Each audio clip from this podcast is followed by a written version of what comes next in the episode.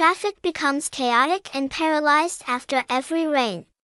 Water flooded into houses, causing damage to property, accompanied by trash, foul smell, making people's lives upside down. This situation has been recurring for many years, making people extremely frustrated. The current urban drainage system is not synchronized and cannot meet heavy rainfall in increasingly harsh and changing weather conditions. Therefore, the chorus of heavy rain causes flooding in Hanoi and we don't know when it will.